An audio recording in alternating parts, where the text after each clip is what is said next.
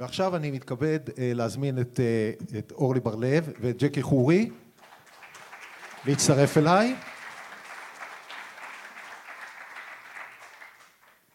אז זהו, את יודעת שגלעד קריב חולה, אז אנחנו, אני אשאל, בדיוק, ואני אשאל אותה חלק מהשאלות שלו, אז אני מעדיף שאת תעני.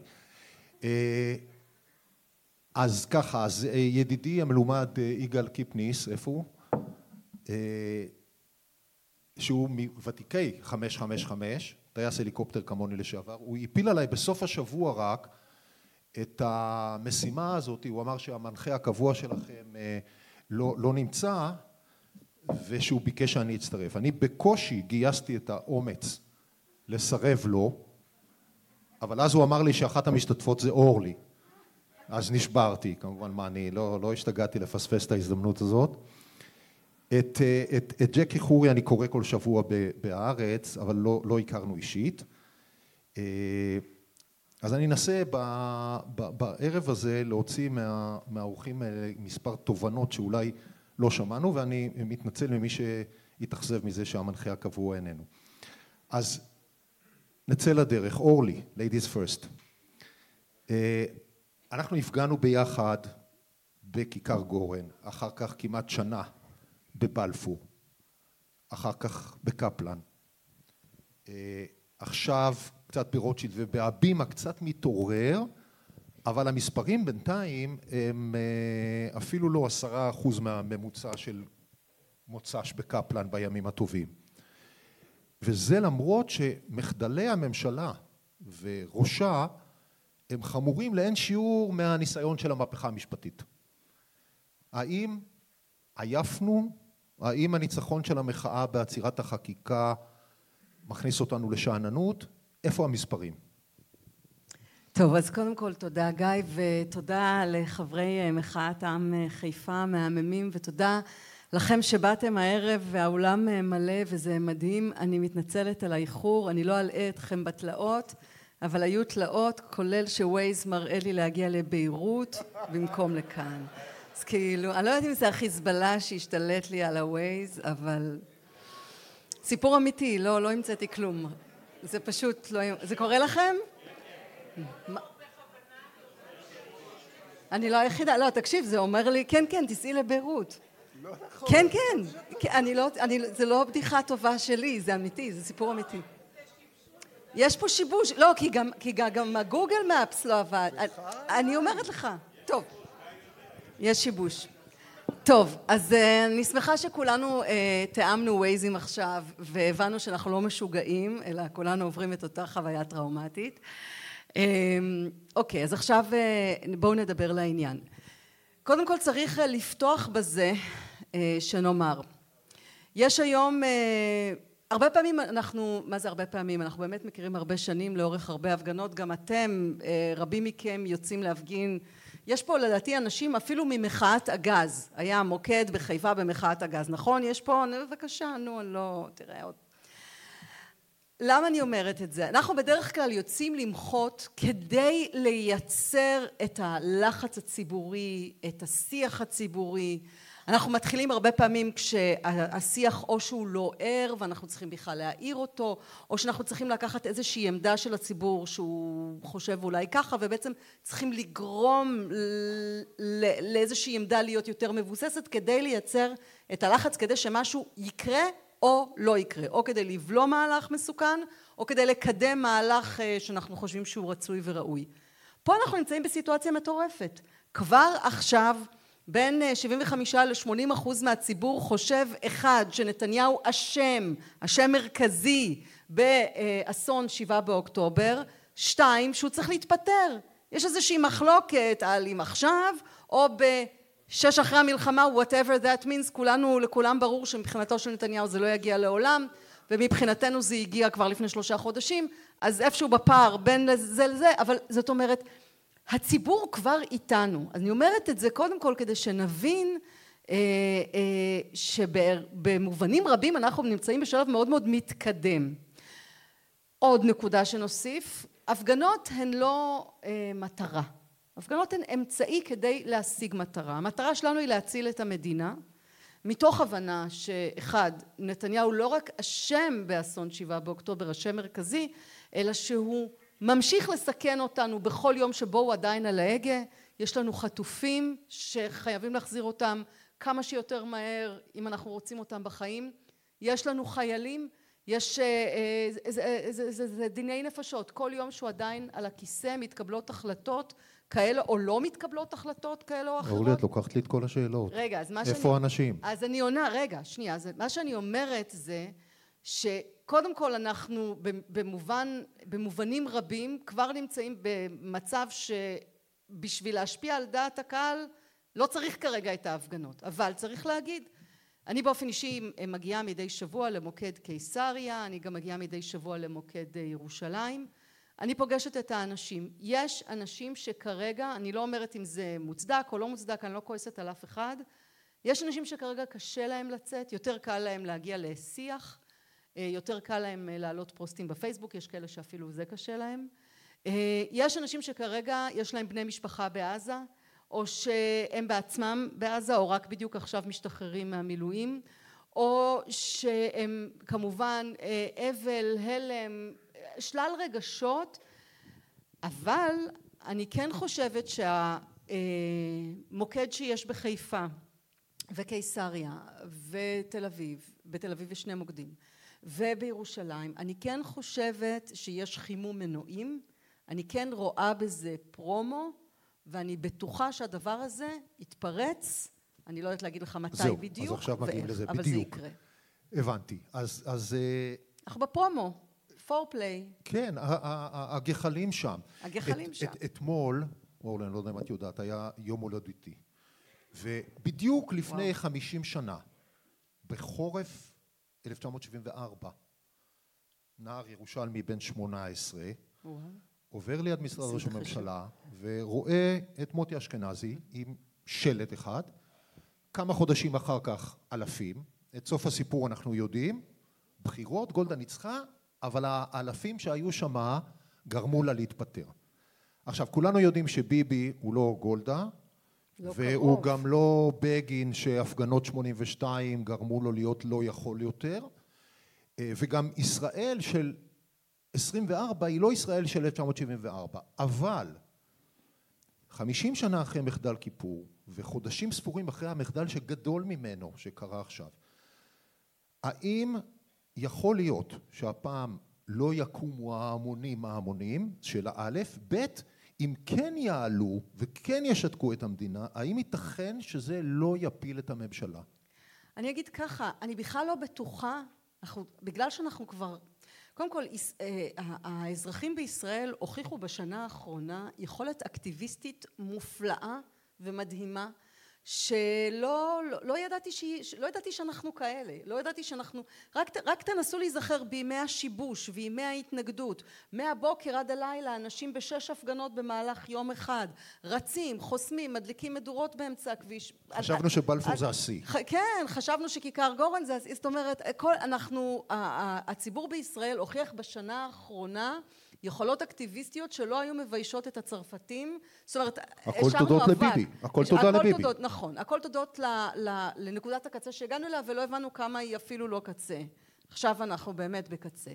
אז, אז א', אני אומרת, מצד אחד הוכחנו את זה, ואני חייבת להגיד, אתה אמרת נכון, נתניהו הוא לא גולדה והוא לא בגין, זאת אומרת, אין, זה לא שאנחנו נפנה לנתניהו ומצפונו שאינו קיים יתעורר, לא, אנחנו כולנו מבינים שיש לנו עסק עם בן אדם, אני לא רוצה להיכנס להבחנות מתחומי הפסיכולוגיה, אבל זה ברור שכאילו זה lost case, כאילו אין מה לפנות למצפונו, אין שם דבר.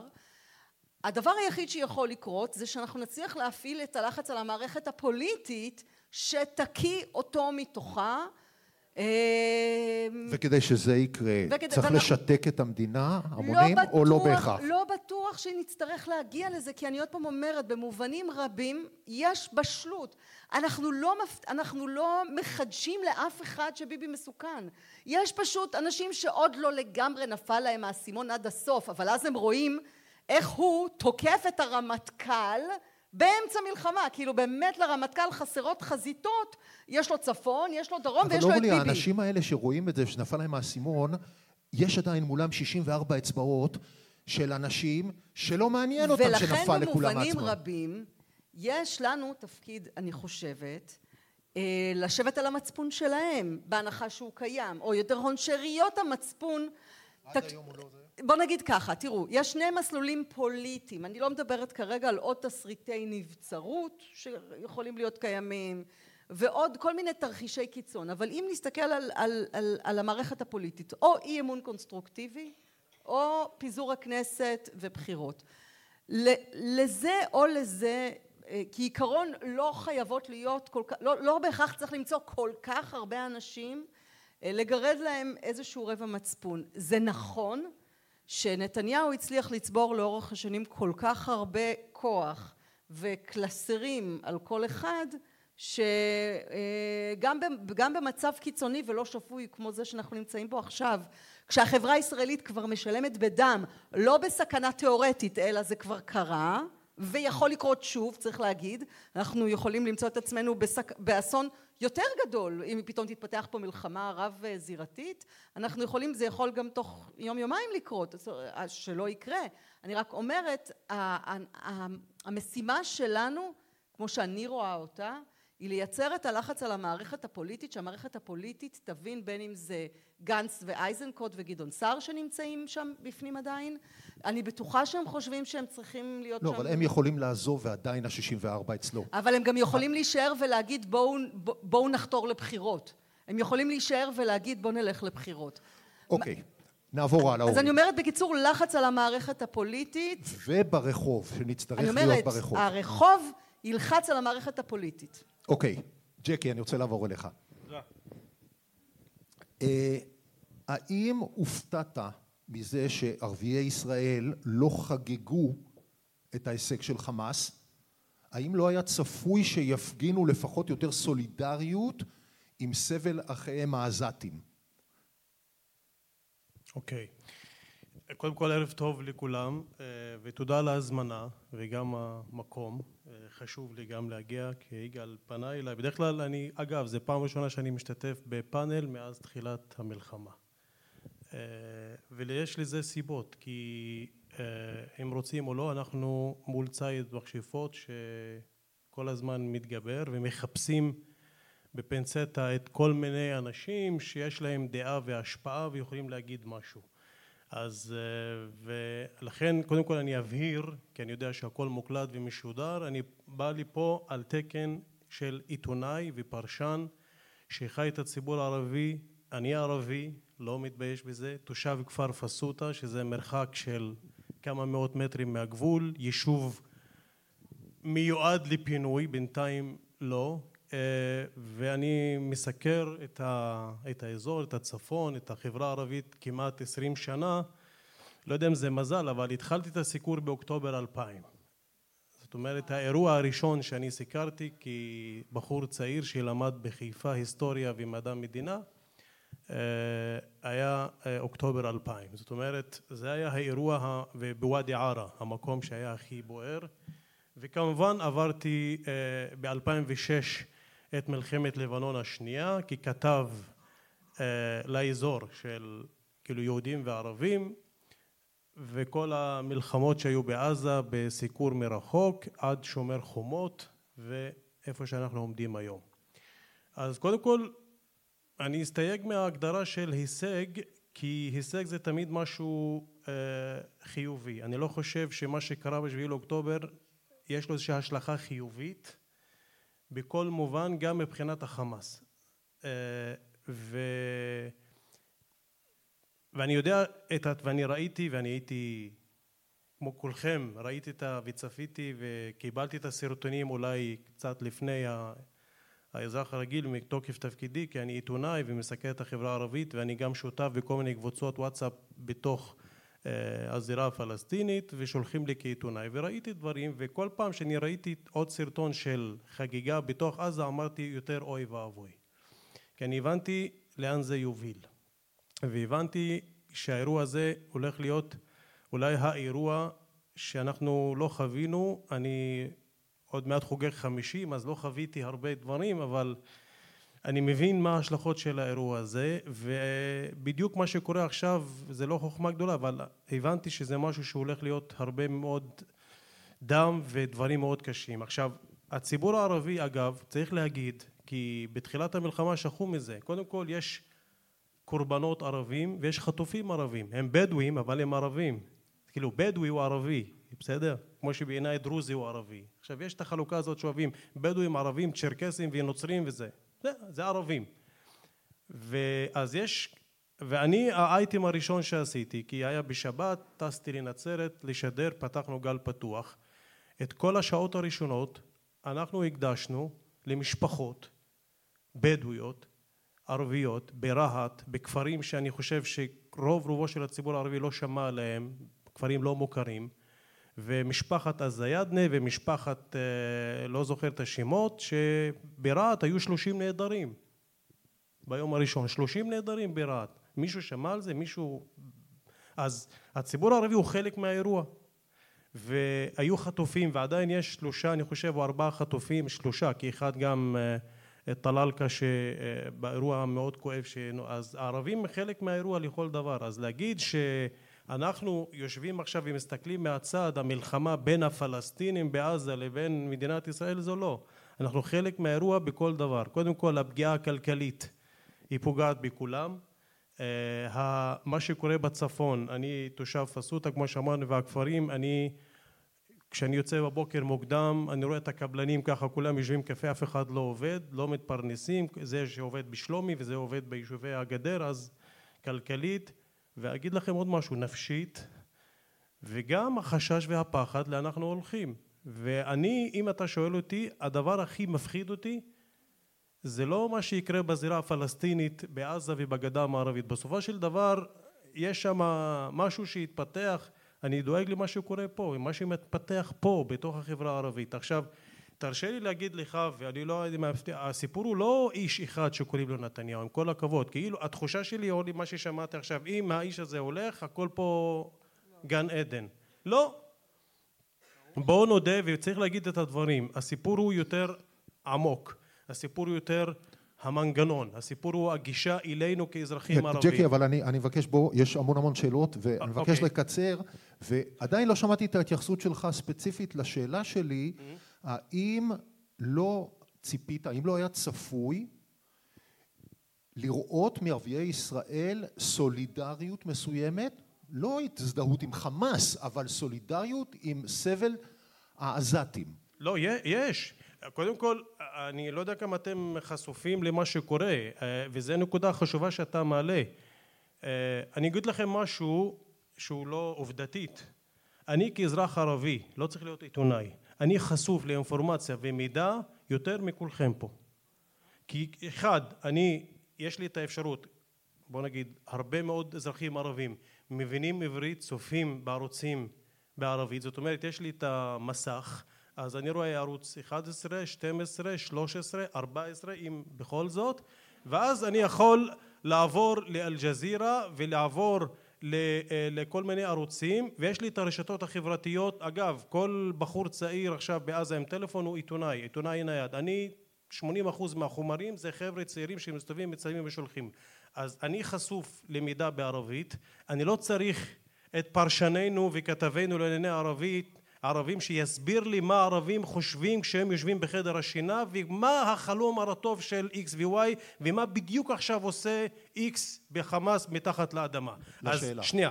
אז לכן הערבים חשופים לסבל של העזתים אבל הערבים גם מבינים שאנחנו בסיטואציה שונה. זה לא מלחמה רגילה זה לא עוד סבב.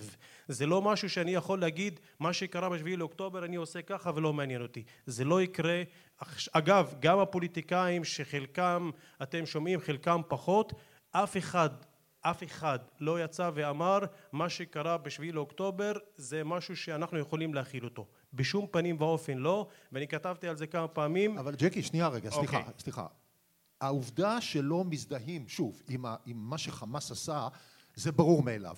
השאלה שלי היא לגבי אנחנו יודעים מה קורה בעזה מבחינת הסבל העזתי. עכשיו לראות שבכל העולם פלסטינאים וערבים כאלה שהם לא, לא ערבים, יוצאים ומפגינים כהזדהות מול הסבל של העזתים, ובו זמנית ערביי ישראל לא עושים, אני, כל מה שאני שואל, אני לא בא, לא אומר לא, טוב אני- או לא, אני אגיד לך, אני אני- שואל האם זה לא מפתיע אותך. זה, זה לא מפתיע, זה, זה, קודם כל היו כל מיני ניסיונות אה, אה, לקדם אפילו אה, הפגנה, אני לא, אפילו לא הפגנה, פחות מחמישים איש. שנאסרה. וכל המערכת אה, התנפלה עליה והפכו להיות גורמי קיצון. אברומבורג גורם קיצון. אני, ככה שלחו לי אז אה, כל מיני תגובות ואני אגיד לך, יש כמה סיבות. אחד, יש את ההלם והחשש ממה שקרה. שתיים, ואני אגיד את זה בצורה הכי ברורה, אנשים חששו. למה? כי רק בשומר החומות, וצריך לחשוב על משפחה שהיה לה בחור צעיר ופתאום מצא את עצמו מאחורי סורג ובריח קיבל עשר שנים והם נשארו לבד וזה גם חלק מהבעיה כמה אתה מרגיש שיש לך תמיכה עממית. שתיים, החשש שהמשטרה תפתח באש חיה. כאילו הפעם היה זה נראה שונה. אני הייתי פה בחיפה כשהיו כל מיני הפגנות וראיתי שוטרים כחולים באים אדוני בבקשה רק תעלה על המדריכה עכשיו זה לא יקרה יש משהו שהשתנה ואנשים הפנימו את זה זה עכשיו זה מסוכן. לאט לאט התחילו כל מיני ניסיונות לקדם איזשהו מהלך להביע סולידריות. ואני אגיד לך עוד משהו שזה גם סוג של בעיה בחברה הערבית זה לא רק המחאה לגבי מה שקרה עכשיו. כל אירוע היום כשאתה קורא לאנשים לצאת לרחובות בציבור הערבי אתה לא תמצא הרבה אנשים. האירועים הגדולים, בוא נגיד יום האדמה, יום השנה לאוקטובר, זה הפך להיות סוג של תמונת מחזור, אותם אנשים יוצאים. יש בעיה, מתי הערבים יצאו בהמוניהם, בכמויות, אתם זוכרים את המספר הזה? אז עם הסיפור של האלימות בחברה הערבית, ויצאו עשרות אלפים לרחובות, חסמו, ואז המשטרה הייתה מאוד מכילה והבינה. סגרו וחסמו את כביש 6, ואף אחד לא נורא ולא נראה. אבל הפעם זה משהו שונה, כי יש תחושה אמיתית של שבר וחשש ומסתכלים על זה ואתה יודע מה הבנתי. אם בעולם הערבי זזים ואם בקהילה הבינלאומית ואם בלונדון יכולים לצאת עשרות אלפים אז אנחנו בינתיים פה בוא נחכה נראה לאן זה יוביל אוקיי, ת- תודה. עכשיו אני רוצה לשאול אותך שאלה, ובקצרה בבקשה, ג'קי. כן. ככתב, כ- כ- כמומחה לעניין הערבי, האם העובדה שבאיו"ש לא ממש הצטרפו למערכה, ציפו לאינתיפאדה מלאה וכולי, נובעת לדעתך מ- מאיזה סיבה? שלוש, שלוש אפשרויות. אחת, העייפות שלהם. שתיים, פעילות מנע יעילה של צה"ל, אנחנו יודעים שעצרו אלפים רבים במעצר מנהלי. שלוש, שהם לא ממש תומכים בחמאס, אולי אפילו רוצים שהוא יחוסל. איך אתה מסביר לא. את המצב? בקצרה בבקשה. אוקיי, כן. עכשיו, קודם כל היה סקר אחרון של דוקטור אה, אה, חליל שקקי, שהוא מכון מחקר שכולם מסתמכים עליו, אה, ונתן נתון מדהים שם, שמבחינת פופולריות, אני לא אומר אם עכשיו יהיו בחירות ברשות הפלסטינית, בשטחי הגדה ועזה, אז יהיה ניצחון לחמאס. אני לא בטוח, אבל מבחינת אהדה פופולרית, זה בדיוק כל מה שקורה בעזה, זה משליך. אז בגדה יש יותר פופולריות לחמאס עכשיו מאשר הרשות הפלסטינית כרשות פלסטינית. עכשיו, בגדה המערבית, אה, גם כשהיו אירועים קשים בגדה, עזה לא ישר הגיבה לאירועים, ואז היה סוג של אה, אה, אה, טענה פלסטינית אפילו אסטרטגית, שבזמנו אמר סאלח אל-ערורי, שאני אה, אז השגתי איזו הקלטה פנימית שלו, אז הוא אמר אנחנו הולכים על האסטרטגיה שנקראת סבלנות אסטרטגית זאת אומרת כל עוד הגדה בוערת אנחנו נשב בשקט בעזה. ולכן עכשיו יש איזה ויכוח כמה בחמאס כארגון חוץ ופנים ידעו מזה. עכשיו בגדה המערבית יש שני שלושה אלמנטים. אחד הכלכלי מה שהזכרת האלמנט הכלכלי משחק תפקיד ולכן לדעתי מה שיכול להוביל להסלמה עכשיו עצם העובדה שאנשים מהשביעי לחודש לא יוצאים לעבודה יושבים ואין כלום. שתיים המחסומים תסתכלו רק על מה שקורה בג'למי שהיית מגיע בשבת היית נוסע שעה בפקק עד שתיכנס לג'נין ורק מהחברה הערבית עכשיו זה הכל נעלם שלוש יש את הכיוון שפחות עממי ויותר אלים נשק. זאת אומרת אה, הרי לפני המלחמה אני חושב שאתם בחדשות לא, ראי, לא שמעתם הרבה על עזה. אם לא היה סבב הייתו פתאום גדוד ג'נין גובה האריות מחנה הפליטים בלטה צפון הגדה ג'נין היא המקום שצריך לטפל בו זה מה שהיה בחדשות במיינסטרים הישראלי. ולכן הכיוון שברגע שאתה הולך על סיפור של נשק ומאבק מזוין אז פחות העניין העממי אה, אה, הולך ו- ומשחק תפקיד. שלוש צריך לדעת מי שמסתובב בגדה היום לא מה שהיה פעם באינתיפאדה הראשונה היום כדי להגיע למחסום צריך לנסוע המון.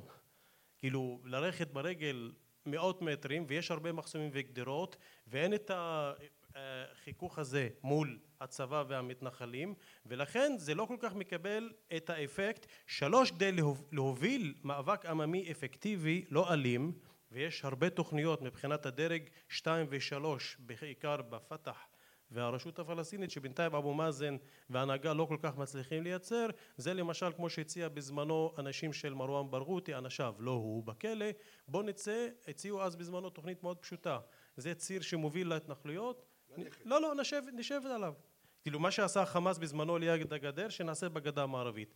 כנראה זה לא הצליח בגלל כל מיני סיבות פנימיות בתוך הרשות הפלסטינית ולכן אבל המצב הוא נפיץ. כאילו לקחת את זה טוב יאללה בוא נשמור. כן אז זה, אתה, זה אומר, לא אתה אומר אנחנו לא רואים שם אינתיפאדה מצד שני זה לא רגוע. כן אי אפשר. אוקיי תודה ג'קי. אורלי אה, קצת נגעת בזה מקודם שגנבת לי את השאלה הבאה אבל אה, הפגנות בעצם מה שאנחנו רואים, אלה שקוראות להדחה או לבחירות, אלה שאנחנו רואים עכשיו בהבימה בירושלים וכולי, וגם פה הבנתי שבחיפה אתם, אתם, אתם עושים את זה מרכז חורב. מצד אחד ברור שכל יום, כמו שאמרת, שהממשלה המטורללת הזאת וראשה בתפקיד רע לישראל ו- ומסוכן. מצד שני, מראים לנו כל יום בטלוויזיה את החיילים בעזה שכולנו אוהבים ומעריצים את האומץ לב ואת ההקרבה שלהם, אומרים אל תדברו פוליטיקה כשאנחנו פה נהרגים בשבילם. איפה את בדילמה הלא פשוטה הזאת של לצאת לרחוב או לא לצאת לרחוב? אמ, אני עונה לך, אבל לפני זה אני רק חייבת משפט לג'קי. אמ, רק כדי ליישר קו. אני לא חושבת שהכל מתחיל ונגמר בלהזיז את נתניהו. אבל אני חושבת שכל ניסיון לפתור בעיות עומק ושורש כולל גזענות, כולל בעיות שוויון, כולל חוק הלאום, כולל הרבה דברים, אנחנו לא נוכל להגיע לשם לפני שאנחנו קודם כל נזיז את האיום הכי גדול שיש היום על המדינה וזה נתניהו. זאת אומרת זה תנאי הכרחי כדי להתקדם לכל אחת מהבעיות הנוספות שיש לנו ויש הרבה בעיות. אז רק רציתי לדייק את הנקודה הזאת. זאת אומרת הוא תנאי הכרחי כדי, אין בעיה. אתה רואה איזה מעניין יהיה.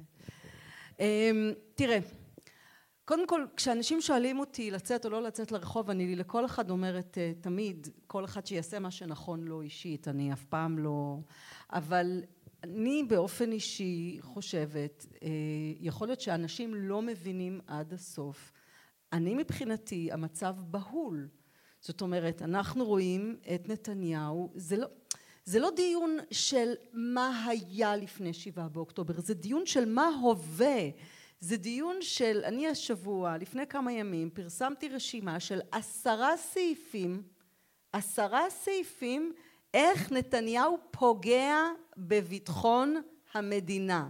מכיסא ראש הממשלה. זה הרי משפט שכאילו ראש ממשלה שפוגע בביטחון המדינה. זה, זה, זה, זה למשפט. הדבר שכרגע אמרתי, המשפט הזה הוא למשפט. זאת אומרת, זה לא ייתכן בכלל שאנחנו נמצאים באירוע שבו אני יכולה להתחיל למנות לך לא רק את המתקפות, אלא את מכונת הרעל והקונספירציות והניסיונות למנוע מגלנט להיפגש עם ראש השב"כ. כולנו פה יודעים את זה. אנחנו מכירים את כל הסעיפים. האם זה מטה את כף המשקל מול אומר, החיילים שמה, לצאת או לא? אני אומרת זה מאוד פשוט. אם מישהו מתבלבל הרי הממשלה, ממשלת הבלהות מצד אחד אה, ביד אחת אה, משחקת לנו על משחק של עלק אחדות אבל זה משחק מזויף ובלי פוליטיקה וזה לא הזמן כל הסיסמאות האלה. אבל זה שקר אנחנו רואים. הרי כשהרמטכ"ל בא ויושב שם בקבינט והם תוקפים אותו שוב אני נתקעת על הדוגמה הזאת כי היא מגלמת את הכל. כשהם יושבים שם איזה אחדות? אם עכשיו אתה יכול להגיד לאותו חייל סליחה הממשלה הזאת תוקפת את המפקד שלך. האיש הזה שאנחנו אפילו לא יודעים כמה שעות הוא ישן בלילה, אם הוא מספיק לאכול, אם המחשבה שלו היא מספיק, אתה יודע, בהירה, צלולה, כדי לקבל החלטות קשות, מבצעיות, זה חיי אדם, עוד להעמיס עליו את כל את כל השיט הזה של רגב ואמסלם וסמוטריץ' ובן גביר כשנתניהו מנצח על כל הדבר הזה ושוב אני אומרת וזאת רק דוגמה אחת שאני אזכיר שהיום התפרסם שמבקר המדינה עכשיו מתחיל לבדוק כאילו כפעולת תגמול כפעולת תגמול בגלל שהרמטכ"ל החליט לחקור טקטית את עצמו מבחינה מבצעית מה קרה בשבעה באוקטובר כדי לנסות להפיק לקחים בתנועה מבצעיים וטקטיים כשהוא מביא אנשים דווקא מבחוץ זאת אומרת שיוכלו כאשר אז מול הדבר הזה הוא מקבל על הראש עכשיו את רק נגיד השתול של נתניהו כולנו יודעים שמתניהו אנגלמן הוא מינוי של נתניהו מינוי של נאמן. בזמנו כבר כולנו הבנו שהוא לא הולך להיות מבקר המדינה אלא מלטף המדינה והכוונה בעיקר למלטף נתניהו. זאת אומרת איש אמון של נתניהו שבא לשרת אותו והוא עכשיו בא בקיצור מה שאני מנסה לומר זה שהייתי אומרת לאותו חייל שמוטרד מהקרע בעם שהבן אדם שאחראי לקרע בעם ממשיך לקרוע את העם ברגעים אלה ממש רק לראות את התגובות אגב לפסיקת בג"ץ וכולי זאת אומרת המחויבות שלנו לחיילים היא לעצור את הסכנה ואת מי שמאיים על היכולת שלהם להשלים את המשימה. הבנתי זאת אומרת יותר מבחינתך יותר חשוב לנסות להוריד את הממשלה הזאת ואת נתניהו להזיז את הסכנה מההגה. מאשר האחדות המשותפת הזאת של הזה. לא לא אני אומרת שהדרך לאחדות עוברת בזה שאנחנו נזיז את מי שמסכן אותנו פוגע בביטחון המדינה ומפלג אותנו תוך כדי שהוא אומר אחדות. הבנתי. בשקר. אוקיי. ג'קי אני אני רק אגיד תשמע שני עיתונאים פה ולהחזיק אותנו זה לא פשוט. לא אבל בקצרה כי יש לי הרבה שאלות. אוקיי טוב. אני רק אגיד לך אורלי שלמה אני נגעתי בזה? היה ויכוח מפורסם אצלנו במערכת בזמנו אז בבחירות כשהרשימה המשותפת הוקמה אמרו לי אם הרשימה המשותפת תגיע לחמש עשרה מנדטים זו מדינה אחרת. ואני אמרתי להם לא זה תישאר אותה מדינה. והגענו לחמש עשרה מנדטים כערבים בסדר ולא השתנה כי בסופו של דבר התברר וזה מאוד כואב שאני אומר את זה כדי לקבל הכשר וגושפנקה ולגיטימציה אתה חייב קודם כל את ההכשר של הימין. ואז גנץ הרמטכ"ל האמיץ ולפיד לא היה להם האומץ שתהיה להם ממשלה שנשענת על חמש עשרה מנדטים פחדו פחד מוות. מתי קיבלו הערבים לגיטימציה? עם קמפיין אבו יאיר שהגיע לדרום ושתה קפה והתחיל לדבר עם מנסור עבאס ופתאום הערבי לגיטימי ואז עכשיו אפשר לדבר והנה אפשר להישאר. כי למה? כי זה התחיל שם. אז הייתה הזדמנות לפני הרבה שנים לא הרבה שנים לפני מספר שנים אבל זה היה מחייב אגב הקמפיין של הרשימה המשותפת לא היה פלסטין. אני לא יודע אני סיכרתי ג'קי אנחנו לא רוצים לעסוק בעבר. לא אני לא לעסוק בעבר כי אני אומר את זה כדי בעתיד לא נחזור לאותה סיטואציה. אז הלך איקס יבוא וואי יגידו אוי ואבוי אתה נשען. מישהו פעם נשען על ערבים. אתם זוכרים? באוסלו יש פה אנשים יותר מבוגרים ממני. שעבאס נכנס לממשלת השינוי פתח את הפה. אוקיי אז אני מקווה שלא יסגרו אותו עכשיו כי אז יודעת מה קרה. אני לדעתי אחת הטעויות האסטרטגיות של רע"מ שפתאום הייתי מחכים בשעה שמונה פותח מהדורה מועצת השורא מתכנסת בכפר קאסם כדי לבדוק מה קורה. אמרתי לו פעם כאילו אתה מבין כאילו אזרח ישראלי בכפר סבא בתל אביב אני עכשיו מחכה למועצת השורא. בכפר קאסם אם הממשלה הזאת תישאר או לא אתם מבינים מה ההשלכות? כאילו לפעמים זה טוב השינוי אבל צריך לעשות את זה לאט לאט תכף תכף תכף. אנחנו נגיע לעניינים לפוליטיקה ולבחירות הבאות ותכף אבל אני רוצה לשאול אותך ושוב ישר רק רק לתשובה הזאת. מה באמת היחס? יש אנשים אנחנו כל הזמן שומעים את היחס לחמאס של מדינות ערב המתונות של מצרים של ירדן של המפרציות ויש פה איזה מין מצד אחד כאילו שתומכים בהם מצד שני שרוצים שהם יחוסלו כלא תומכים בהם כמומחה לנושא הערבי. מה לדעתך האמת ביחס לחמאס של מדינות ערב המתונות מה זה מתון? מתון זה מצרים ירדן יחסית לסוריה וללוב מצרים, ירדן והמפרציות, כי ההגדרה- אנחנו מחשיבים אותם כמדינות אוקיי. שבשלום כי איתנו. ההגדרה מתון היא בתפיסה הישראלית שאתה מוכן לעשות איתי נורמליזציה. הם עשו. אז- ואוקיי, ושהפלסטינים ילכו לעזאזל. לא, כאילו, לא, עזוב, עזוב, יחכו. עזוב, אני לא נכנס לזה. לא, כי הגדרה מתון, זה גם הגדרה ישראלית שלדעתי יש פה, אני מבחינתי מדינה אבל מתונה. הנה, אתה עוד פעם פורש לסיפורים לא אחרים. פורש, שנייה, תן לי לענות. אה, עכשיו, אני אגיד, אגב, מדהים, כי זה בדיוק העניין שאני בא מ- לא ממקום אחר, אני פה, אבל אני מסתכל, אה, אני אפתח לך סוגריים, היום ראיינתי עיתונאי לבנוני. כדי שתבין מה קורה בלבנון צריך ל- ל- לראות, לצפות איזה חמש מהדורות, לקרוא שישה עיתונאים ולדבר עם עשרה אנשים ואולי תצא משהו. עכשיו אצלנו מסכמים את זה בפרשננו בשלושים שניות. לא. החמאס הוא ארגון שעד לשביעי לאוקטובר אוהבים את זה, לא אוהבים את זה, הוא נחשב לארגון לגיטימי מאוד בתוך הזירה הפלסטינית, אחד מעמודי התווך הפוליטיים החברתיים של הזירה הפלסטינית. כמו שהחיזבאללה בלבנון, יש לו את הכוח שלו. כאילו, אני יכול להגיד לך לא, וזה, לא, לא. זה ארגון, יש לו תשתית, תשתית רעיונית, והחמאס אגב, הוא מבחינת האידיאולוגיה, הוא המשכיות להרבה מאוד דברים וזרמים בתוך העולם הערבי. ומבחינה ארגונית, אה, אה, תסתכלו על מה שקורה, הרי המצרים ריסקו את האחים המוסלמים בכל מיני מקומות, מבחינת בייס תוציאו, את אה, טורקיה מהמשוואה מבחינת אה, המעמד של, של ארדואן והכוח זה הבייס היחיד שמבחינת התנועה האסלאמית אה, כאחים מוסלמים שיש לה בסיס שליטה מרכזי עד כדי כך. עכשיו בזירה הפלסטינית אני אומר שוב כאילו אני יש לי בעיה איתם עוד לפני שביעי לאוקטובר כי זה כארגון דתי. אני לא בק... אני בבית כנסת אבל אני בעד הפרדה ובעד חולניות ובעד כל הדברים האלה. ולכן כאילו כמו שאני מתווכח עם אנשים דתיים בדברים אחרים זה לא קשור עכשיו. אז החמאס הוא נתפס כארגון התנגדות לגיטימי. שנייה שאלתי לא שאלתי את דעתי אני שואל הוא שאל אותי שאלה תנו לי לענות. שנייה אז עכשיו בשביעי לאוקטובר קרה משהו שההשלכות שלו לדעתי לא אי אפשר להבין עכשיו. כי למה? מה אמר בלינקין היום? לא א-סיסי, אמר לביבי, לפחות לפי ההודעה הרשמית, חייבים להגיע להסדר אזורי שיוביל למדינה פלסטינית. בסדר?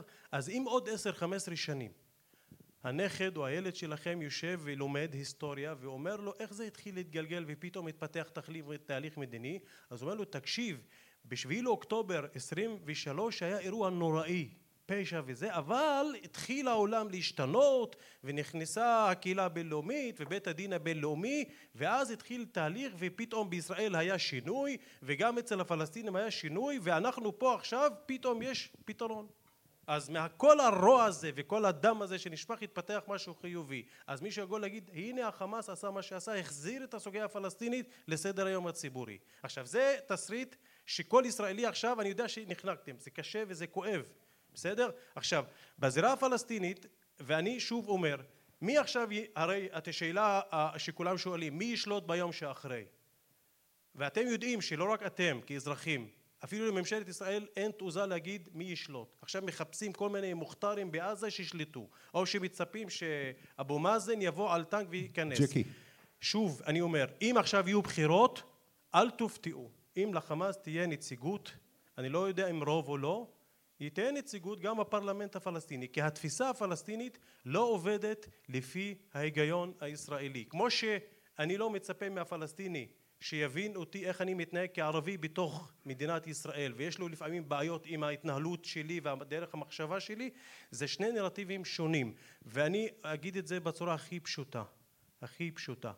אני יודע שיש חוסר אמון טוטאלי ואני יודע שיש סיכון בכל התנהלות ואני יודע שכל אחד עכשיו יושב וחושב גם אם נעשה שלום אותם בתוך תוכו יש מישהו חושב לחסל אותי. אני אומר כמו שמישהו יש לו בעיה בריאותית ואומר לו הרופא אל תעשן. כאילו אם אתה תעשן זה רק יסכן. אז אני אומר הסדר מדיני ואני לא אומר שלום אני אומר הסדר מדיני שיהיו גבולות. נדע כל אחד מה הגבול שלו.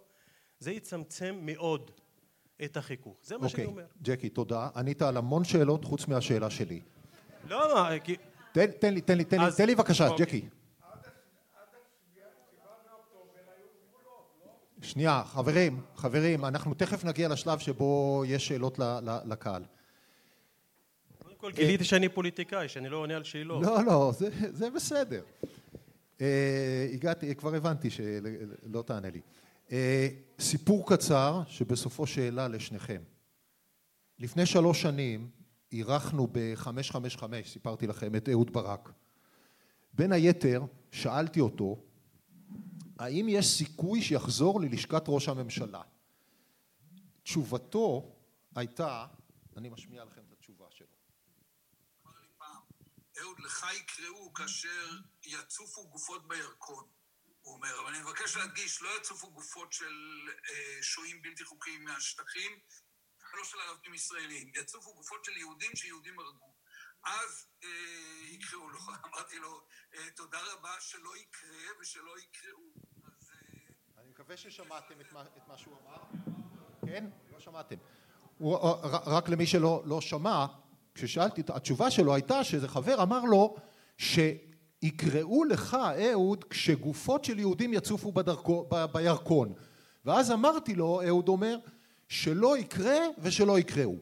זה היה לפני שלוש שנים. לפני שלושה חודשים, לפני שהיא גילתה פתאום שהיא מסיתה ומפלגת, השרה דיסטל הוציאה ציוץ בטוויטר שאומר בשיחה עם 555 אהוד ברק מפרט את תוכניתו לשוב ללשכת ראש הממשלה גופות של יהודים יצופו על הירקון זה היה הציוץ שלה ושעה אחר כך ביבי נתניהו מהדהד את הציוץ הזה. את הציוץ המבחיל הזה למאות אלפי העוקבים שלו. השאלה שלי אליכם אל שניכם בתור העיתונאי והצד של המחאה. שאלה על מכונת הרעל. יש הטוענים שאנחנו משחקים פינג פונג כשהקבוצה ממול משחקת רוגבי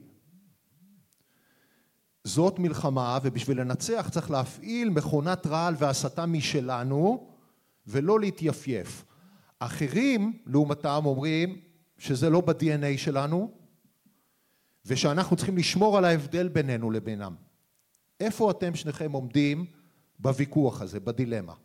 אורלי.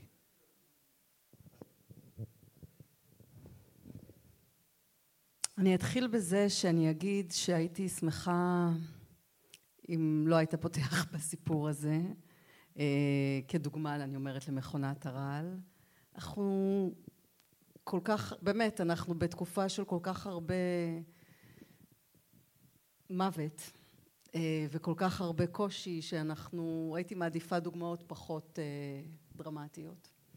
בכל מקרה אני אגיד על מכונת הרעל כך. אנחנו, זה, זה לא רק מכונת הרעל, זה קודם כל צריך להבין שזה גם, מכונת הרעל יש לה כמה אפיונים. שניים בולטים, אחד זה שקר, שתיים זה לטנף, זאת אומרת לעשות דה-לגיטימציה, לעלות למתקפות, אבל מכונת הרעל גם יכולה לפעול כמנגנון תעמולה, היא גם לפעמים עושה דברים חיוביים במובן שלא חיוביים בגלובלי, אלא לתת פופולריות ונראות לציוצים של אנשים מסוימים כדי לתת לנרטיב הזה איזשהו נפח וככה לנסות להנדס את תודעת הקהל. אבל זה רע, אז לא, זה, זה, זה רע, זה לא רע. לא, אבל מה שחשוב להבין זה שמה שאנחנו קוראים לו מכונת הרעל זה למעשה מפעל, מנגנון תעמולה. אנשים שעובדים ש... בזה. לא רק אנשים שעובדים בזה, זה ארגון שלם של איך שזה עובד, אני רק אומרת, זה מנגנון תעמולה שלפעמים יוצא ממנו רעל, כמו לתקוף מישהו, או לשקר ולעוות משמעות של משהו, אבל לפעמים יש לזה לקחת איזשהו אירוע שאולי אפילו קרה באמת, וכאילו לנפח אותו ולהדהד אותו כי זה גם עובד להם ומשפיע להם במסרים שלהם.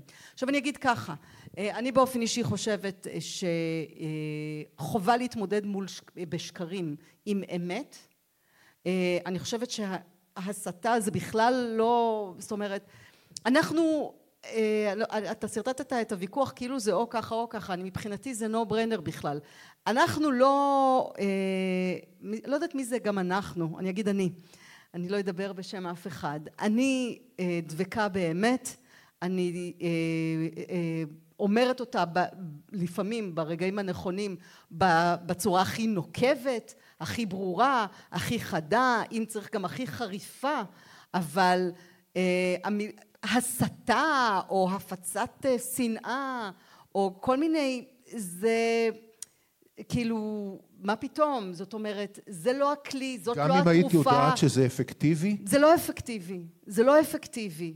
אני רוצה להסביר משהו. אחת הסיבות שהדבר הזה שנקרא מכונת הרעל אחת הסיבות שזה מצליח היא כי זה מאוד מאוד מאורגן ומאוד מאוד סדור ומאוד מאוד ממומן ומאוד מאוד מרובה.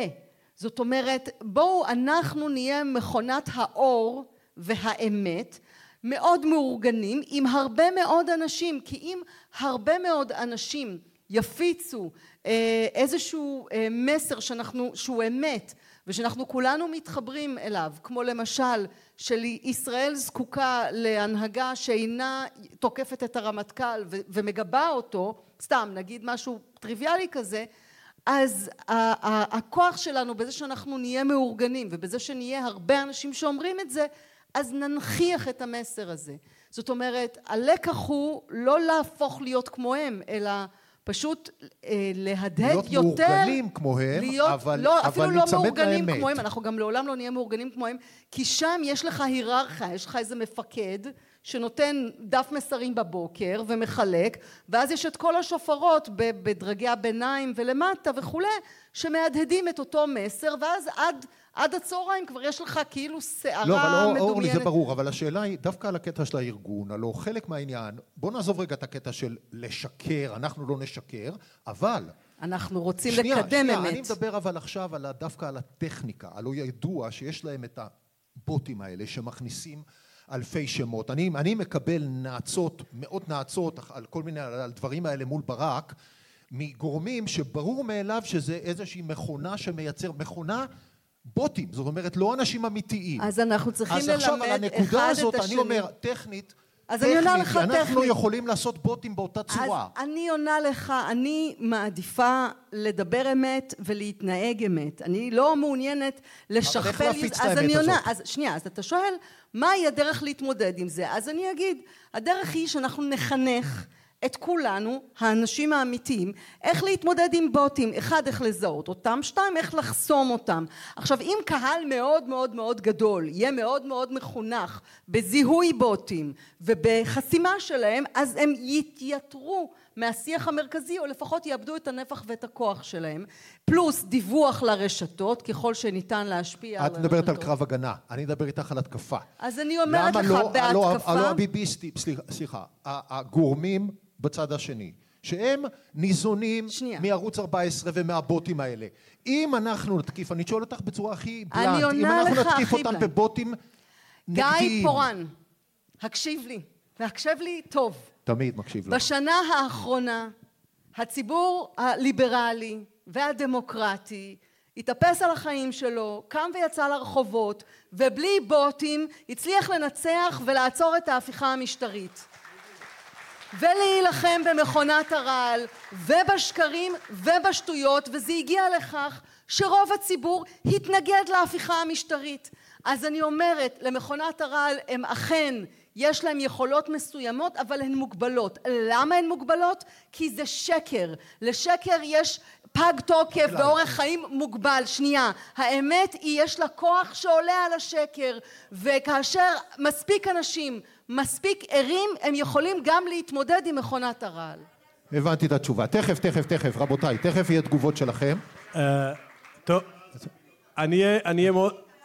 אני אהיה מאוד... רגע, שנייה חבר'ה, ג'קי, על אותה נקודה בבקשה. כן, כן, אני אהיה מאוד קצר גם. אה, אני חושב שהתשובה צריכה להיות מאוד... אני שמח קודם כל אה, ומזדהה עם כל מילה שאמרה אורלי, כי גם אנחנו כעיתונאים, אם אנחנו נתחיל להתעסק עם שקר ופייק, אז אנחנו לא צריכים לשבת פה ולא לעבוד ב... לא, זה אין זה, זה, זה, זאת אומרת, אם, אם עכשיו העבודה, אגב, זה הרי כל העניין של מי הוא עיתונאי ומי הוא פרשן ומי הוא, הוא באמת יכול לזכות בתואר הזה, אז זה גם בעייתי, הרי אגב זה לא אצל כולם, הרי היום למשל אחת הבעיות אצלנו בחברה הערבית שכל אחד שיש לו עמוד פייסבוק הוא עיתונאי, משתמשים בביטוי אעלמי, זה כאילו יותר בכיר ו, ולמה? כי יש לו, ויש עוד היום את הסיפור של המשפיעים שלמשל יש לו משפיעני. משפיעני רשת, יש לו מיליון לייקים אז הוא, הוא העיתונאי והבח... אז לא. אני מתעסק רק עם אמת ועם עובדות גם אם זה לא מביא רייטינג ואני יודע שהבעיה היום זה נקודה ברורה ג'קי שניכם מסכימים בנקודה כן, הזאתי כן. אה, יש לי פה שאלה שהתכוונתי לשאול את, גלעד איננו לצערי אבל בכל זאת אני רוצה את ההתייחסות שלכם אליה למרות שאתם לא בדיוק במקום שהוא עומד אה, גלעד כשראיינתי אותו הוא דיבר בדיוק הייתה ממשלת השינוי והוא דיבר על העובדה שהחיבור שמושיב ליד שולחן ממשלה אנשים כמו בנט ומתן כהנא עם מנסור עבאס זה אומנם היה כורח פוליטי, נוצר מכורח פוליטי אבל הפך להיות הזדמנות פוליטית והזדמנות חברתית ולאומית וכולי.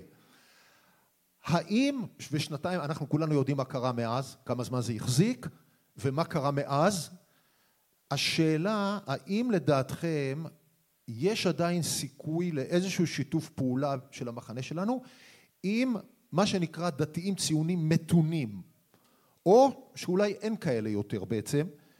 בקצרה איפה לדעתכם אפשר לקוות לחיבור אל הצד המתון במחנה השני טוב, אם זה קיים? אני אהיה קצר גם בעניין הזה. אפשר אה, לדבר שכל הזמן גם הייתה איזו תיאוריה בוא נעזוב מדיני אל תדברו בזמנו גם מפלגת העבודה שלי יחימוביץ' תעזבו אותי מהמדיני בוא נדבר רק חברתי אזרחי אזרחי חברתי. ואי אפשר להסתתר מאחורי זה. כל אדם שנכנס מאחורי הפרגוד היום תגידו לי אם אני טועה העניין המדיני ביטחוני לאומי משחק תפקיד. אז להעלים את כל זה עכשיו מנסור עבאס בא עם שיח טקטי טקטי שבוא נדבר כסף, תקציבים, לאמץ מודל כזה ש...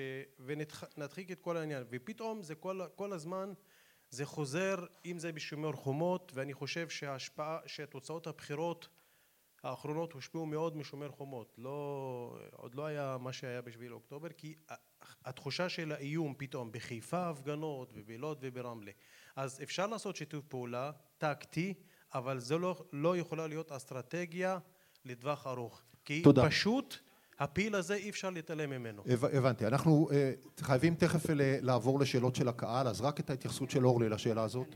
אני, אני אגיד משהו כללי. קודם כל אני רוצה לבוא ולומר שהייצוגים שאנחנו רואים בפוליטיקה הם לא בהכרח מייצגים את האנשים. זאת אומרת, זה למשל, ניתן, ניקח כדוגמה את מתן כהנא. זה שמתן כהנא מגיע מאיפה שהוא מגיע והוא אה, מבחינת אה, חזות אה, חיצונית, אה, כיפה סרוגה וכולי, יש אנשים עם כיפות סרוגות שחושבים כמוהו, יש אנשים שחושבים אחרת, זאת אומרת כל התיוגים האלה של ה... ואני חושבת שראינו גם ספציפית בשנה האחרונה של המאבק בהפיכה המשטרית כשהצטרפו קבוצה מהממת בעיניי של ציונים דתיים דמוקרטיים שהעמדות שהם השמיעו הן לא העמדות של מתן כהנא ואם מישהו מקשיב למתן כהנא בתקופה האחרונה אז הוא שומע עמדות די קיצוניות ובכלל לא מתונות. אז, אז אני אומרת אה, אני הייתי שמחה שאנחנו נצא מהתיוגים ונישאר במהויות. והמהויות שלפחות אותנו צריכות להוביל מעבר לכך שאין שום ספק שהנושא המדיני חזר והביטחוני נמצא במרכז השולחן אה, לנוכח התקופה שבה אנחנו נמצאים אני מזכירה הדמוקרטיה ובוודאי בחסות מלחמה נמצאת עדיין בסכנה. אנחנו רואים ממשלה שממשיכה לכרסם אה, בדמוקרטיה בשיטות כאלה ואחרות גם אם ההפיכה המשטרית והמתקפה על מערכת המשפט נבלמה אבל הם עדיין מנסים. אז אני אומרת אנחנו המחנה הדמוקרטי שהוא מגוון מאוד מאוד יצטרך להמשיך להשאיר את השיח הזה ער אנחנו אף פעם לא נוכל להירגע בכל מה שקשור לשמירה על הדמוקרטיה. זו משימה שהיא עלינו וגם על ערכים ליברליים. וצריך להגיד דווקא שבנקודה הזאת יש גם אנשים בימין וגם במרכז וגם בשמאל שהיו שמאוד ברור להם שמדינת ישראל חייבת להישאר אחד דמוקרטית שתיים ליברלית שיש בה מקום לחופש דת וחופש מצפון וכולי אבל ביסודות של המדינה שהיא דמוקרטית וליברלית סביב זה אנחנו נצטרך להתכנס. אוקיי אורלי שאלה אחרונה והיא שוב אלייך. אני בטוח שביבי מקווה שהמלחמה תגרום לנו לשכוח מהמשפט שלו. אבל הוא היה אמור לדעת שאורלי לא תיתן לזה לקרות. תני לנו תזכורת קצרה קצרה איפה עומד הסיפור של המשפט היום אל, לא, אל תלכי לא, לא, לכל הסיפור זה- הגדול, זה רק. לזה, ואז אני מעביר את זה. זה מאוד קצר. אנחנו נמצאים בגדול בטווח זמן של כמה חודשים אה, אחרונים לשמיעת אה, עדי התביעה. אה, הסנגורים מנסים למרוח את הזמן כדי שזה ייקח יותר, צריך להגיד, זה מאז, מההתחלה הייתה הטקטיקה, זה עבד להם. הם, אנחנו נמצאים כאילו, ב, זה, זה משפט שהתחיל אי שם כבר כמה שנים אחורה וזה עדיין נמשך. אה, ועוד לא הגענו לפרשת ההגנה.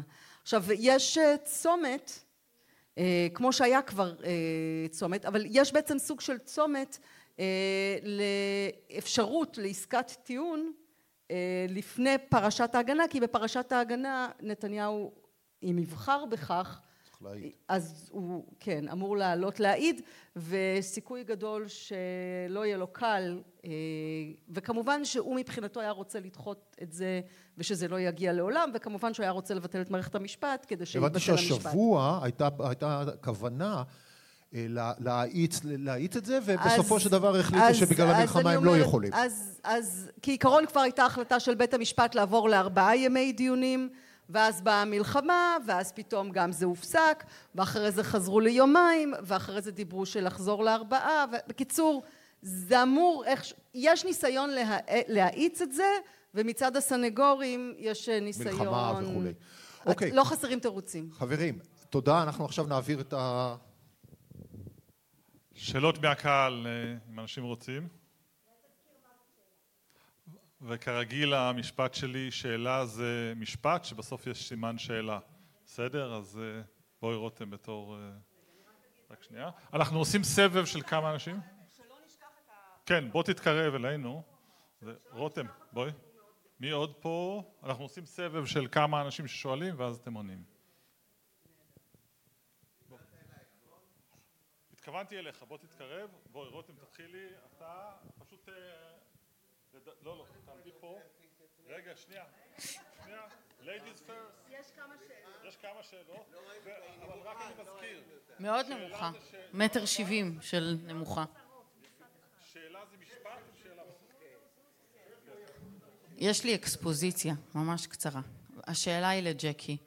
ג'קי, אתמול הייתי במפגש של המועצה הארצית של לשכת עורכי הדין, אה, ונכחו איתי אה, כמה קולגות מהחברה הערבית.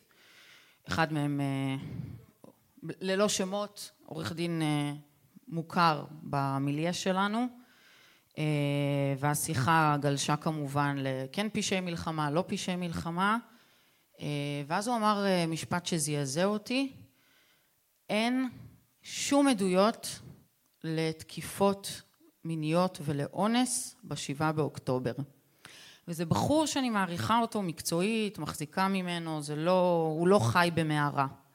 והשאלה, עד כמה זה נפוץ, אם אתה בכלל יודע להגיד, עד כמה זה נפוץ בחברה הערבית, האמונה שישראל ממציאה את התקיפות המיניות, את האונס, את מעשי האונס הקשים בשבעה באוקטובר. תודה, תודה רותם.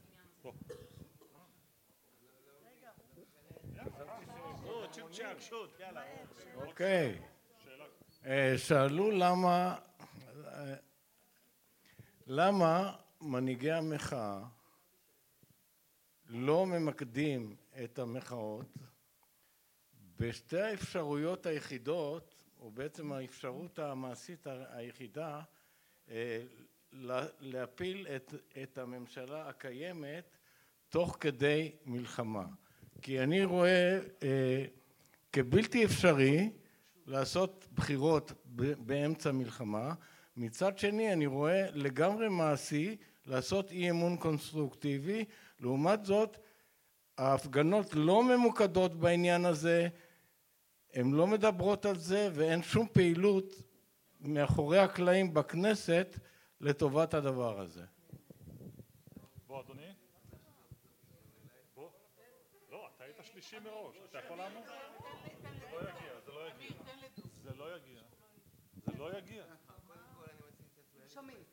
לא שומעים אותך אדוני, בוא, תדבר למיקרופון. תעשה עוד שני צעדים, סליחה שאני... לא, לא, לא, פה, תעמוד פה, בסדר? סליחה, זה לא מגיע. זה בסדר, בסדר. אוקיי, אני מציג את עצמי קודם כל, אני פרופסור בטכניון, בפקולטה למתמטיקה, כבר 60 שנה, עכשיו בפנסיה. דוב אהרונוב. אנחנו משפחת מדענים, אחרי כמעט קיבלת פרס נובל, אבל אני לא רוצה לדבר על זה עכשיו, זה לא שייך. שתי הבנות שלי רק פרופסוריות בירושלים, וזה רק הערה. אבל, אבל, אבל, אני רוצה לשאול את השאלה העיקרית שלי. בית המשפט העליון עכשיו קיבל הרבה אומץ, מאוד. התקדם בזכות ההפגנות, אין ספק בזה, שום ספק. הם, הם הגב שלו, וככה יש לו הרבה יותר אומץ. ברור שב-11-0 שהיה, הם לא גילו שום אומץ, היו צריכים להעיף את ביבי, לגמרי. עכשיו, זה לא קרה. למה זה קורה עכשיו? רק בזכות אורלי בר-לב, שאני זוכר אותה עוד מהזמן שהיא דיברה על, ה... על הדברים החשובים באמת. טוב. עוד טיפה, רגע, עוד טיפה. אני רואה שחשן לך. חבל שלא עשו את זה קצת יותר ארוך. למה לא ארוך? בבקשה. בסדר. השאלה היא כזאת, שאלה מאוד קונקרטית. בית המשפט העליון החליט עכשיו למשל להחזיר את זה שטיפל בדואר? בדואר? האם זה יכול להתבצע? יש לו זכות לבצע את זה, או שזה רק מילים והממשלה קובעת? זו שאלה מאוד קונקרטית. בוא, בוא נענה עכשיו, מאוד קונקרטית. בוא, אני אתחיל לענות. קודם כל, אני רוצה לומר uh, לפרופסור שאני הלכתי לאוניברסיטה, לאוניברסיטה פעם ללמוד uh, מתמטיקה לתואר ראשון. Uh, זה החזיק מעמד סמסטר וחצי, אבל תדע שאני איתך. זה קודם כל. Uh, כאינפי אחד, אינפי שתיים, הנדסה ליניארית וכולי. אני רוצה לענות לך, ספציפית לגבי יושב ראש הדואר, בעצם מה שאמרו השופטים לשרים שפיטרו ורוצים לשים מינוי מקורב, אמרו ככה, אנחנו ממליצים לכם למשוך את הפיטורים, אחרת אנחנו נוציא פסק דין מחייב. ופה זה נעצר. זאת אומרת, הם כרגע, או שהם ימשכו את הפיטורים והוא ימשיך בתפקידו, זאת אומרת שהוא לא יפוטר, או שהם יוציאו צו בעצם, שהשופטים יוציאו פסק דין מחייב שמבטל את הפיטורים. הוא בינתיים ממשיך. בכל מקרה יצא צו ביניים שמקפיא את הפיטורים. אז הוא בינתיים ממשיך. אז זו התשובה. אפשר, הדואר עובד. זה תשובה אחת. התשובה של זה, אבל לפני זה הייתה פה עוד שאלה לגבי... אה, ההפגנות והאי אמון קונסטרוקטיבי. אני אגיד ככה, קודם כל יש, אתה, נתחיל בזה שלא כל קבוצות המחאה נמצאות כרגע על המגרש בקריאה כולם החוצה לרחובות תחת כותרת מסוימת. יש את הבימה עם הטייטל בחירות עכשיו. יש את המאהל בירושלים עם הכותרת הדחת נתניהו וזה לא מוגדר בהכרח איך. לפעמים אומרים אי אמון קונסטרוקטיבי, לפעמים אומרים בחירות, לפעמים אומרים לכו הביתה. לא מעניין אותנו איך, פשוט תלכו הביתה, זה לא התפקיד שלנו להגיד איך. ויש גם את המוקד בקיסריה שגם הוא מרוכז ספציפית בהדחת נתניהו ויכולים להיות דוברים שעולים ומדברים על אי אמון קונסטרוקטיבי ויכול להיות שיהיו דוברים שיקומו ויגידו גדי איזנקוט צא מהממשלה או גנץ תצא מהממשלה תובילו מהלך א' תובילו מהלך ב' תקראו לבחירות אל תקראו לבחירות אל תצאו מהממשלה וכן תקראו לבחירות כל האופציות הפוליטיות מדוברות. אתה צודק שאין אופציה אחת אני חייבת להגיד לך שאני מכירה אנשים שיגידו א' לא ריאלי ב' ריאלי. יש אלה שיגידו ב' לא ריאלי א' ריאלי. אני באופן אישי אומרת הדחה עכשיו בחירות עכשיו מה שזה לא יהיה עכשיו העיקר שהוא לא יהיה ראש ממשלה. תני לי רגע אורלי. אני, אני, אני רוצה להוסיף לשאלה לא הזאת. שנייה אורלי. בתור יושב ראש של אחת התנועות אחת הקבוצות של המחאה אני אסביר לכם מה היה מה השיקולים שלנו וההחלטה שלא כולם חשבו שהיא הנכונה אבל שבסופו של דבר הקבוצה שלנו החליטה לפעול ככה. ההחלטה שלנו היא הקבוצות, קבוצות המחאה שמזוהות כקבוצות שמחו בבלפור ובוודאי בקפלן נגד, נגד הממשלה הזו סביב דבר אחד, היום אם אנחנו נשתתף כתנו, כתנועה, זאת אומרת ממותגים, 555 או אחים לנשק או אה, כל אחת מהקבוצות, אם אנחנו נצא היום לרחוב בזמן המלחמה, האמירה היא בעצם מחלישה לתפיסתנו את הכוח של המחאה, כי זה בעצם האנשים שהיו בעד, בעד לפני כן, בעד הקואליציה או, נגד, או, או בעד הרפורמה, והיום מכירים בזה שהממשלה נכשלה, ברגע שהמחאה תהיה עוד פעם המחאה של החבר'ה שכבר שלוש שנים צועקים ביבי לך, בגלל שחיתות, בגלל רפורמה, אז הכוח שלה לחבר אנשים שהיום רוצים שהממשלה תלך בגלל המחדלים שלה, בגלל הכישלון שלה, יקטן. אז מה שאנחנו עושים, אנחנו מעודדים את האנשים שלנו באופן אישי להשתתף, אני משתתף בכל הפגנה שנמצאת בתל אביב, ולהדחה ולבחירות וכל אחד בכל ההפגנות האלה דוחפים את האנשים שלנו להשתתף, אבל אנחנו לא באים לשם כתנועת המחאה עם המיתוג שלנו, כי כפי שהסברתי זה לדעתנו רק פוגע. ואני רק אגיד גם שבאופן כללי אנחנו, גם מה שיש עכשיו זה שילוב גם של אנשים שלא הפגינו ושילוב של אנשים שכן הפגינו. יש קולות חדשים ולדעתי הזרם של הקולות החדשים ילך וישטוף. זאת אומרת יש משפחות שכולות, יש אה, מפונים, יש ניצולים, יש פצועים, משפחות חטופים, יש כל כך הרבה קבוצות של אנשים שנפגעו ושהחיים שלהם התהפכו והשתנו דרמטית והם אה, עוצרים בתוכם כל כך הרבה כאב וזעם שבכל מקרה לדעתי שום דבר לא יהיה דומה ומה שיש עכשיו זה באמת איזשהו, איזושהי גחלת שרוכשת אבל בעיניי הממשלה מתנהלת כאילו זה השישה באוקטובר אבל הציבור לא שם ושום דבר לא יהיה אותו דבר זה יהיה אחרת. שמתם לב לא אמרה ערבים. עוד יש תשובה. טוב אבל שמתי לב שהיא הזכירה כל מיני רבדים בחברה הערבית, לחברה הישראלית לא אמרה ערבים לגבי המחאה וזו סוגיה שלא הגענו אליה, חבל. לא כי זה, זה משהו גם שצריך אולי לשאול. אוקיי. יפה. השאלה כמה זה מחלחל וזה בעיה כי זה לוקח אותנו לעניין מה שדיברתי לפני. אה, את יודעת למה אני לא אוהב את השאלה הזאת? כי מה שקרה שם נורא ללא קשר אם הייתה תקיפה, כאילו אם לא הייתה תקיפה מינית אז זה מוריד מחומרת האירוע? אם לא היה, שנייה, אם הם יגידו, אז כאילו אם לא אנסו נשים אז האירוע בסדר, כאילו ריבונו של עולם העניין הזה, מה שקרה בשביעי לאוקטובר, אני יודע שזה עדיין חוקרים, עכשיו לקחת, וזה קורה אגב עם כל מיני אנשים וזה נתקלים בו כל מיני פקידים ואחים ואחיות, אם אתה לא אומר את כל הדברים אז אתה לא קרה משהו נורא. עכשיו מבחינתי גם אם משפחה אחת ירו בה מטווח לא יודע מה זה אירוע נוראי. עכשיו להתחיל להיכנס לרזולוציה הזאת שאני עכשיו אתחיל לא, מי מח... אני אני לא מתחמק, שנייה! שנייה, רק תנו לי, שנייה, שנייה, שנייה, חבר'ה. קודם כל, קודם כל, קודם כל, אה, אה, שנייה, אני מנסה לענות לה על השאלה היא לא שאלה אותי אם היה או לא היה, היא שאלה אותי, או עורך דין מוכר ובכיר אמר שאין הוכחות. אני אומר שזה ויכוח... לא, היא שאלה אם הנרטיב הזה נפוץ לא, או לא הנרטיב נפוץ. הזה, הנרטיב הזה לא נפוץ בחברה הערבית. זהו.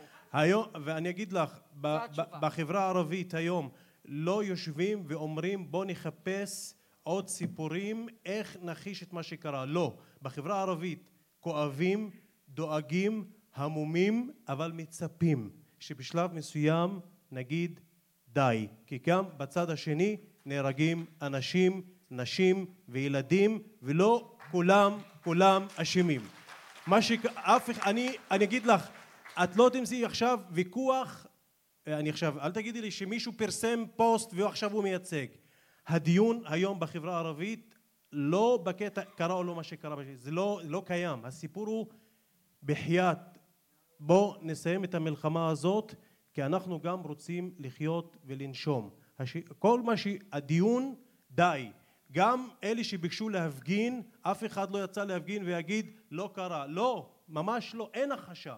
ואני יכול להגיד זה, אני לא נציג ציבור ואני לא חבר כנסת ואני לא ראש מועצה, אני עיתונאי שמשקף. אין אווירת הכחשה בחברה הערבית. עכשיו, אם אחד או שניים אומר איזה משפט שמקפיץ, אז אמר, אבל האווירה, התחושה שקרה משהו נוראי וקרה שם הכל, בסדר? זה, זה okay. כולם מבינים שקורה שם, אבל הציפייה הוא בוא נסיים. אוקיי, okay, נקודה ברורה, ג'קי. אנחנו צריכים לסיים. אתה רוצה ל...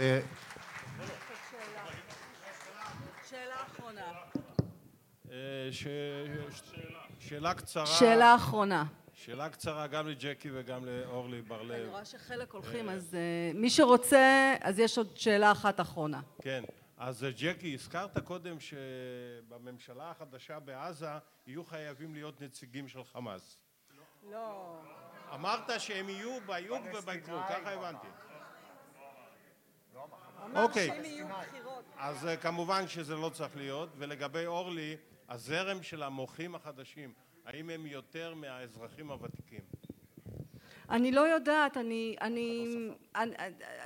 מחאה, השאלה הייתה אם יש יותר חדשים מאזרחים ותיקים. קודם כל צריך להגיד, במחאת אה, קפלן, המחאה נגד ההפיכה המשטרית, השתתפו סדר גודל של מיליון וחצי, שני מיליון איש לאורך שנה, זאת אומרת לאורך תשעה חודשים, אה, חלק הרבה, חלק מעט, אבל אנחנו לא יודעים, אה, זה אני לא, זאת אומרת יכול להיות שיש מחקרים שפילחו את זה, אני לא שולטת בנתונים, אבל מה שחשוב להבין, אני אומרת בכל מקרה כמות אדירה של אנשים לקחה חלק במחאה לשימור ולהצלת הדמוקרטיה בישראל. אה, יכול להיות אבל שחלק מהם יצאו להפגנה אחת, שתיים, זאת אומרת לא היו מוחים שמחזיקים מוקד וכולי.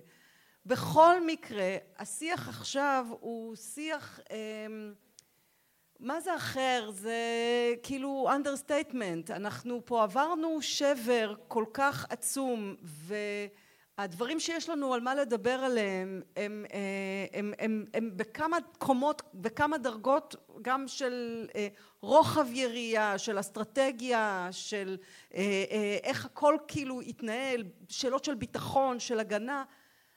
כל מה שאני אומרת זה אין לי ספק שהציבור בישראל שהוא הפך להיות ציבור מאוד מעורב ומאוד מפוקח והעובדה שבסקרים הוא לא פראייר הוא מבין בדיוק מי אחראי הוא מבין בדיוק מה צריך לקרות והעובדה והעובדה והעובדה שהוא בינתיים ציבור שאיך אני אגיד את זה? שהוא שומר על, על אלמנט ממלכתי של לכבד את הלוחמים לכבד את בני משפחה שלנו שעכשיו ובנות המשפחה שלנו שעכשיו מגינים ואת המשפחות. זאת אומרת מתוך יראת כבוד הרחובות כרגע לא שוטפים אבל אני בטוחה שיגיע הרגע ובו זה יתפרץ כי, כי, כי זו הדרך של הטבע זה חייב להתפרץ